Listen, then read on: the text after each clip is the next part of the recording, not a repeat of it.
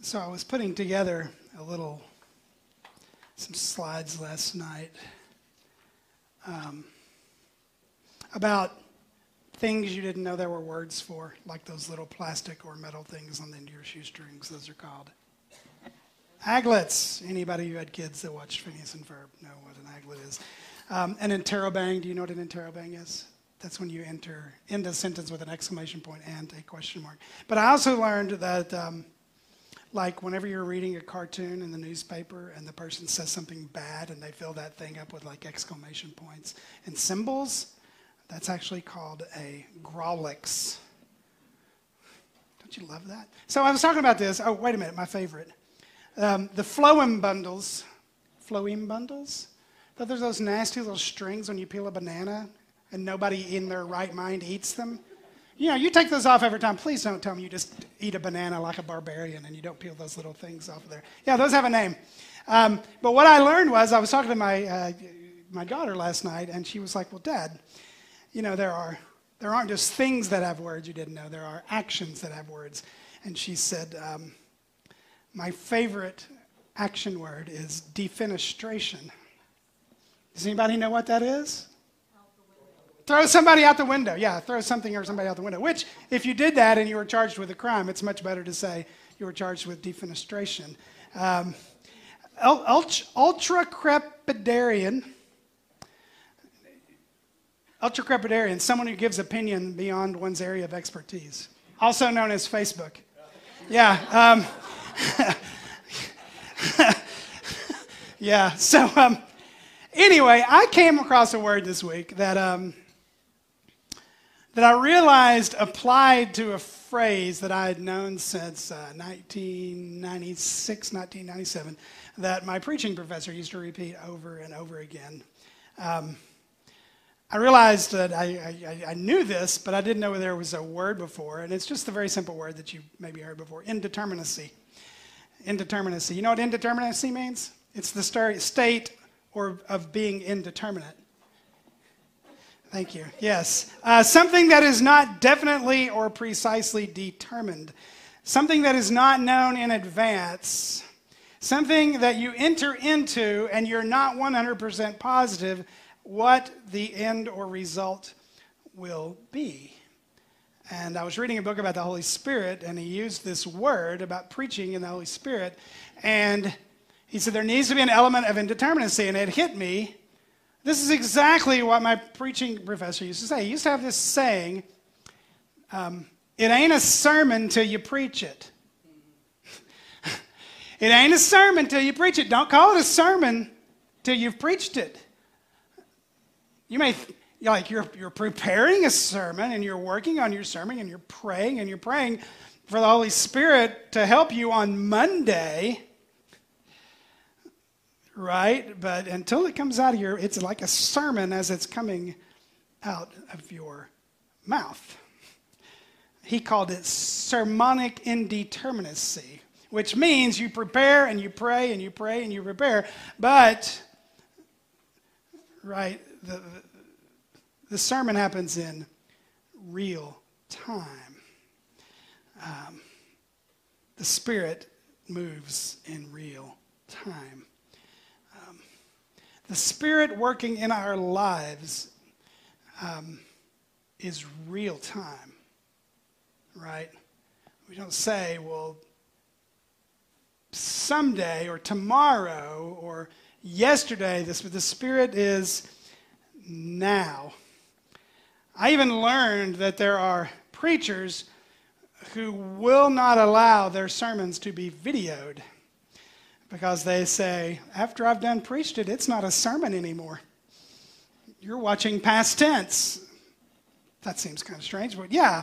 Um, we demonstrate as a church that, that it's not it's it's not our ministry so much as it is the Holy Spirit's ministry.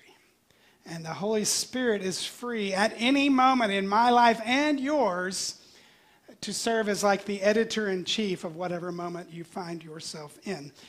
The church is his ministry. And so we've been talking about being at a time where we're like trying to put up our sails, right? Um, sails don't move a boat, sails catch the wind that moves the boat. So the church puts up our sails, the Spirit moves, and that's kind of what this sermon today is all about. We've been doing this, series on prayer in the early church, and we've seen that prayer and the work of the Spirit seem to go hand in hand. We, we've been looking at how, in key moments in the life of the early church, prayer is what was happening. And some of these most important future shaping, history making events you find the church devoted to prayer and the Holy Spirit working in real time. And so this morning, we're made our way up to Acts 13. Um, we've seen the church, when someone's arrested, pray um, for boldness. We've seen the church, uh, when, the, when the government said, shut up, don't talk anymore about Jesus, they said, okay, give us more boldness. Um, and then we saw last week Peter's in prison. And even though James had been killed, they prayed for Peter. And Peter was released uh, by an angel who opened the, let his, his chains off, gates opened, let him home, even though the lady that opened the door didn't believe it was him. yeah. So this morning we're in Acts chapter 13, and we see this church devoted to prayer to worship, and we get introduced to fasting this morning. Um, and some, they end up doing amazing things that, that they would have never have likely have planned to do. They were worshiping, they were praying, they were fasting, and the Spirit did something. Um, that just seems very counterintuitive.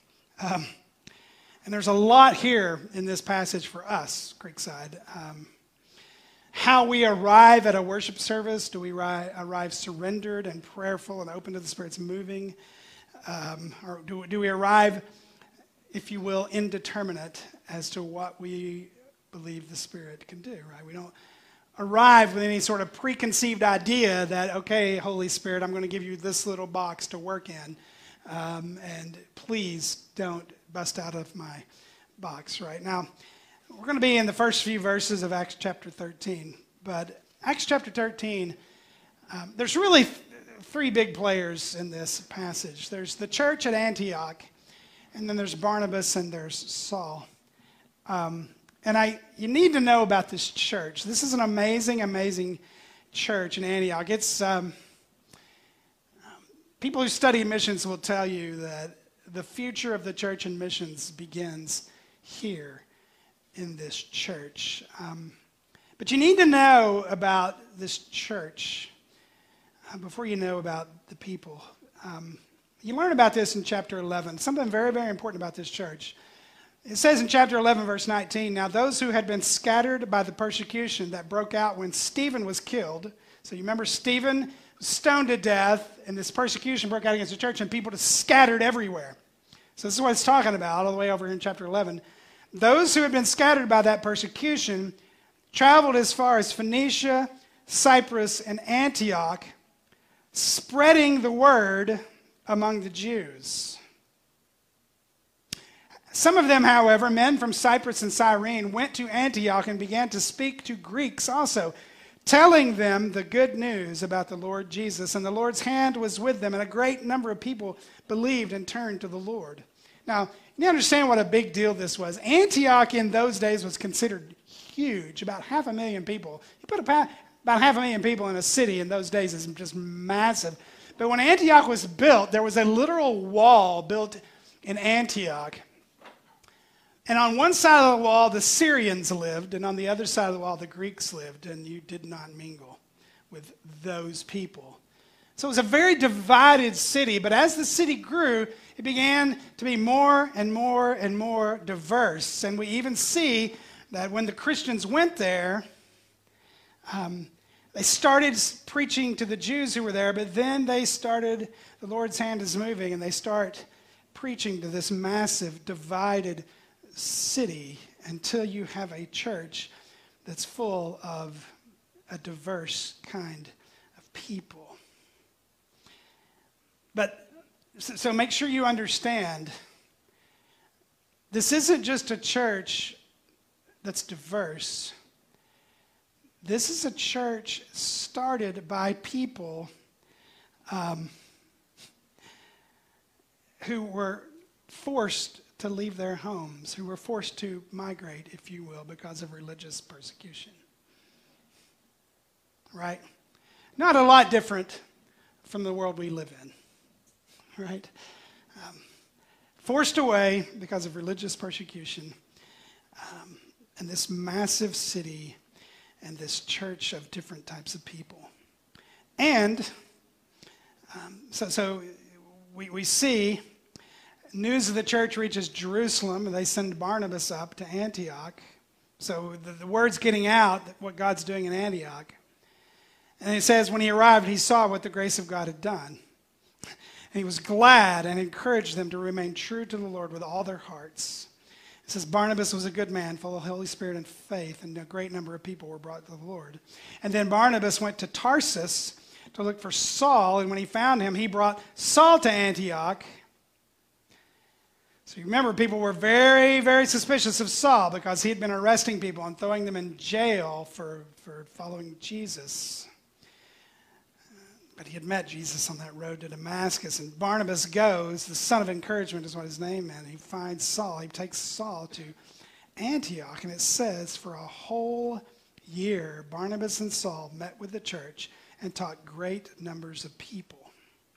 So you picture this, this, this big city, a diversity of a population, this church started by people who've migrated there more and more people are coming to Christ. And you have, of all people, Barnabas and Saul are there making disciples. Can you imagine what the atmosphere must have been like there? And it says, how important is Antioch? The disciples were first called Christians at Antioch. You want to know where that came from? Right here, why people are ever called Christians little Christ. It may have even been a bit of a jab, if you will, these little Jesuses walking around. But there was no one like them. There was nothing like this group of people. In a city where everybody kept to themselves, here's this movement happening, this growing movement, filled with people who are very much unlike each other. As a matter of fact, if you were to skip forward, well, we'll get there. We'll get there. Sorry. During this time, some prophets came and said, hey guys, there's a famine coming. And so the disciples, as each one was able, decided to provide help for their brothers and sisters living in Judea. So they take up this collection to send to Judea to help the people who are about to be going through this famine. And it says, and this they did, sending their gift to the elders down in Judea by Barnabas and Saul. So they send their two main teachers down to take this offering. And then if you flip ahead, we did chapter 12 a little last week. Um, if you flip ahead, it says at the end of chapter 12 when Barnabas and Saul had finished their mission, they returned from Jerusalem, taking with them John, also called Mark. So they've taken the gift um, and they bring back a person, John Mark. And then chapter 13, verse 1 says Now in the church at Antioch, there were prophets and teachers. Barnabas, Simeon called Niger, Lucius of Cyrene, Manaen, who had been brought up with Herod the Tetrarch, and Saul. So you see how this church is it's made up. There's people with different sort of gifts. There's prophets speaking prophetically, and there's teachers who are teaching. So there's preaching and teaching going on. There's and then you've got these people from all these different backgrounds. So everybody's coming at this with a little bit of something culturally different, but they're all there together. And it says,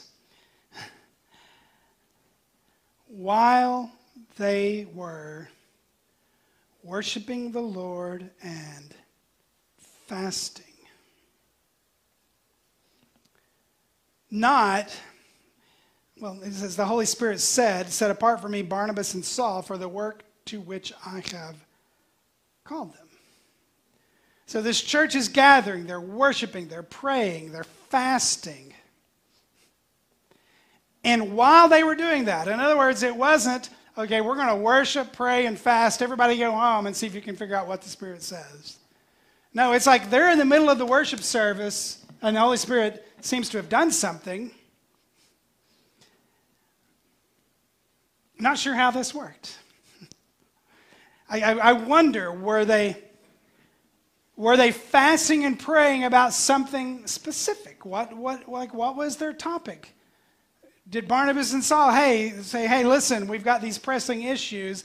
We need to fast and pray about this. This needs to be something we pray about. You just don't eat. Whatever it is, you need to do, we, we need to get clarity on this. We don't know. We don't know if there was a specific focus to this, but we know that they were busy worshiping the Lord and pouring out their hearts to God when the Holy Spirit did something and whether he, like, how does this work? Like, are, is this diverse group of people so together, so united in worship that it's one of those things where a decision happens and everybody makes the same decision and they all go, How'd that happen?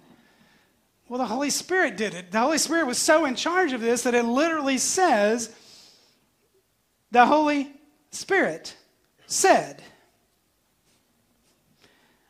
Barnabas and Saul, who just returned from their first assignment, maybe they were praying about what do we do next, who's next, where's next, what's the what. The Holy Spirit said, well, Barnabas and Saul, those are the two I want. And look what it says set them apart for me. The Holy Spirit says, for me, not just for the mission, but for me, for the work to which I have called them. I have a calling on their lives, and it's time to ignite the next step in their calling. In other words, the Holy Spirit has already done something. He's just kind of revealing what the next step in the what he's the calling is. Set them apart for me for the work to which I have called them.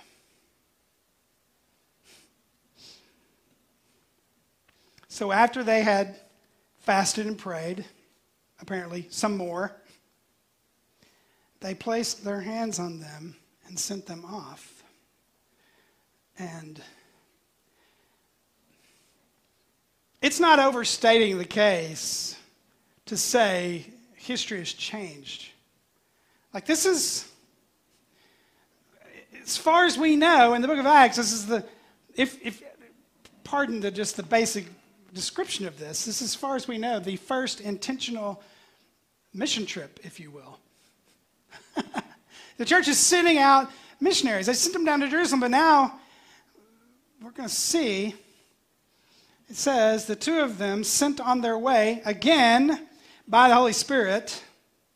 The Holy Spirit sees them off. You can imagine the church all there fasting and praying some more. They place their hands on them, they send them out in the Spirit, and they went down to Seleucia and sailed from there to Cyprus. And if you've got any maps in your Bible, you can look at us up, and you can see they go over to Cyprus, and they go up, and they're just traveling all the way up, Iconium, Lystra, Derbe, and they make this huge circle through Asia Minor, and they come all the way back, and that would be the rest of Acts. There's another trip after that where they revisit these, some of these same churches, but then the Holy Spirit says, No, you're not going the way you thought you were going. I'm taking you over there. And they end up even on the second trip, like going over Europe. Like, let's just think about that for a moment. Like, would we be sitting here if the Holy Spirit had not set them apart? And would the Holy Spirit have set them apart if not this church had not said, you know what we need to do? We need to fast and pray while we worship. Like, I don't want to be one of those people who says, you know, what if this didn't happen in history because we don't know what God would have done differently, but that's not for us to know. But this is just one of those things where missions as we know it started with the church fasting and praying. That's pretty amazing. Look at those little maps up in the back. Or just, just talk to Jeff Reedy on your way out the door. He'll talk to you all about all those countries over there and where they went to, like you know, Turkey and all that stuff. You know, just he'll tell you all about that because he, he's good at that sort of thing. I don't want to get in too much detail put maps up and stuff, but but here's the amazing thing. Do you wonder if there were people saying, "Whoa, Holy Spirit, you do know that Barnabas and Saul are like our primary teachers here. Aren't there some lesser people you can send? Maybe some people who aren't quite as busy. right? Just, there's some people that can like quit their jobs and go. I mean, we need Barnabas and Saul. They've been teaching here all this time. Why would you send them? Holy Spirit says, I've called them. So it would be easy to say that, that the church in Antioch lost a couple of really important pastors, but it wasn't the case. They just got redeployed. they got commissioned, they got called, and the Spirit sent them to somewhere else.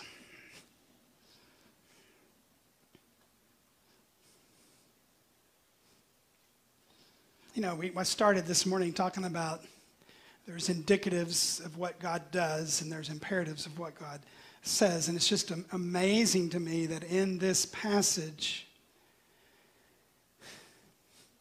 the people are worshiping, the church is fasting, the church is praying, but the Holy Spirit has called. The Holy Spirit sets apart.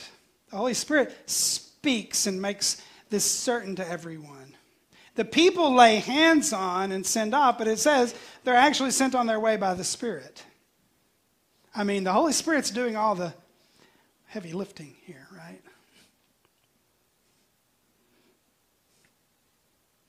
I was talking with Alan Bryant about this passage this week. Because what do you?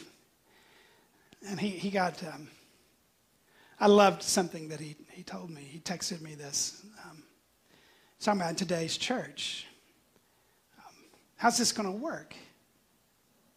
Like, I, I love this. They were worshiping and praying, right? It's not, okay, they, they worshiped, they fasted, they prayed, they heard a sermon, there was an invitation. Like, it just, it just happened, right? Um, I, I, remember when I was an associate pastor up in Virginia Beach, we realized that sometimes it was in the middle of a song that God just began to work in someone's heart. And so there were Sundays when instead of like opening up for prayer at the end, we would just be like, after a song, before the next song, we would just say, hey, the elders are up front. If something that you've sung today has moved you, come on up and pray. So, in the middle of just the worship time, there'd just be people up there praying. You're like, wow, you can't do that. You have to wait till the end after the preacher gets done because that's when the stuff happens, right? And it's like, no. Sometimes the Holy Spirit is right in the middle of worship, right? And people just be, you're right, that's me. Um, so it's worship, prayer, fasting. I was talking with Alan Bryant about this. I said, how does this work with the Holy Spirit?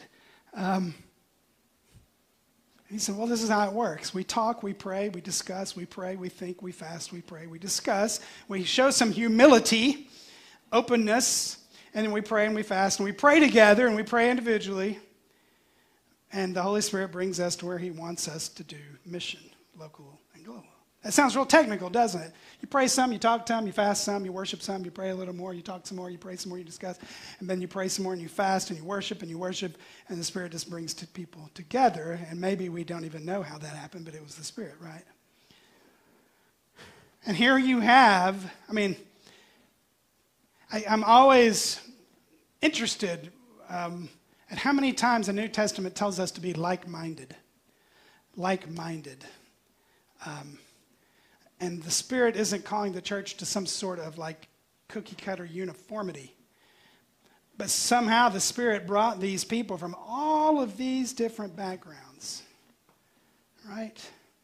I mean, people from very, very different places. It's not enough to say they don't think the same. They don't even approach thinking the same way people from somewhere else might approach thinking. Um, I mean, I, I hate to make someone uncomfortable, but that's why one of the most fun people you can ever have lunch with is Albert Gadilla. I mean, if you want to, I tell him this all the time you are the best retired person I know. Nobody retires like someone from Jamaica retires. He knows how to retire. He's retired so good. He's good at he's good at retirement, right? Just but he I love listening to him tell stories. I love to listen to him talk about life because it's not just that he thinks differently from me, he approaches thinking differently from me. and the elders in this room will tell you, there were times in elder meetings when Albert would just, you know, we would just be laboring over something and he would just be with his little chuckle. Don't you think the Lord is going to provide? Like, this is the most obvious thing in the world. Like, oh, yeah, the Lord's going to provide. Thank you for that, Albert. Like, we'd totally forgotten. Yeah. just how does God do that? It's amazing. It's not because we're all exactly alike, it's because we all bring something to the table and the Holy Spirit works through it all today. And this was another text that Alan sent me, and this was very convicting. I do not see churches operating this way. We pray together for five minutes make a decision and go our way. We may make a proposal and say, okay, everybody go home and pray, and then come back and we'll make a decision. And then he said something very humble. Um, probably one person in the group did not pray a whole bunch, and that may have been me. That's what he said. Um, he said, ministering to the Lord and fasting seems to imply more than a casual or semi casual prayer. Right? This isn't some casual affair going on here. Um, just started thinking, how do we do this? What if, what if on Wednesday night prayer times, that's every other week on Wednesday night we gather for prayer. What if we said on Wednesday night prayer days, that's a fasting day. You can skip lunch or skip dinner before you come or skip breakfast or just skip all your meals or you know, I hate to take fasting out too far. Some people say, well, I'm fasting from social media or I'm fasting from television. And I'm, I am perfectly fine with that. I'm just saying nobody ever died because they skipped television. Right? You, you die if you don't eat long enough, but nobody ever died because they didn't look at Facebook. oh, somebody give me my social media, I might die, right? That's, but I'm perfectly, perfectly happy with saying I just want to be so, just like in tune with what the Spirit's doing. I don't want to look at anything else. Amen. Praise the Lord for that one. Um, what if we just said every week, hey, this coming Wednesday is prayer time? Um, and it was last Wednesday. I'm not saying this Wednesday is prayer time, but the next Wednesday is prayer time. What if you decided I'm going to I'm going to fast in some way today? And I just want to show up at this prayer time with a sense of just expectancy that, that the Spirit's going to work during a time of worship and prayer. Yeah. So. I think it's fair to say that God was pleased to make worship and prayer and fasting like this launching pad, if you will, um, for missions as we know it. Um, and, and I'll just say this. Um, I think there's something in our hearts. I'll just say, excuse me, rewind. There's something in my heart. We talk about putting up our sails, like, and for the wind to blow. I think there's something in me that says, you know, Lord, if you can just give me one good gust, right? Just, just get me going. You know, you're going that way. Just, just blow real hard in those sails, get me going, and we'll take it from there. Right? But if you follow Paul on his missionary journeys, what do you say? well, we thought we were going here, and the Spirit wouldn't let us.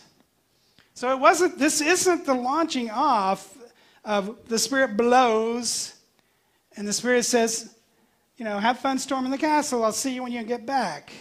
The Spirit is with them to what He has called them to. The Spirit, listen, the Spirit spoke because the Spirit had called, the Spirit had set apart, and the Spirit sent them on their way. And the Spirit was in them and with them the whole time. This isn't just like, poof, I'll get you out in the ocean. through blow and I'm tired. Yeah, no. And that's where we need to be thinking as a church. When we talk about putting up our sails, it can't just be, okay, just blow us in the right direction, we'll take care of it. It's like our sails stay up in worship and fasting and prayer. So why don't we pray about that right now? Would you join me in that? Lord, this is a called people that I stand before today. Um, this is a called people. You've, you've called us to your Son, Jesus Christ. You've called us to salvation. You've called us to yourself. And, and your word says that you work all things together for good to those who love you and are called according to your purpose. We are that called people, and you're working everything to good for us, and we love you because you first loved us, Lord. Um, we're called. Um, you've got something for us. Your Spirit has something that He's setting us apart for. We're, the most tragic thing in the world would be for us to enter into some sort of survival mode when you've called us to more. And so, Lord, I just pray that ourselves would be up and stay up. And, and, and Lord, if you call us to fasting, then we will, we will take that up. But we want to be a worshiping and praying people and a fasting people, and we want to be ready to let you determine things like who and where and when and how. But this is for all of us, Lord. This is for everybody sitting in this room.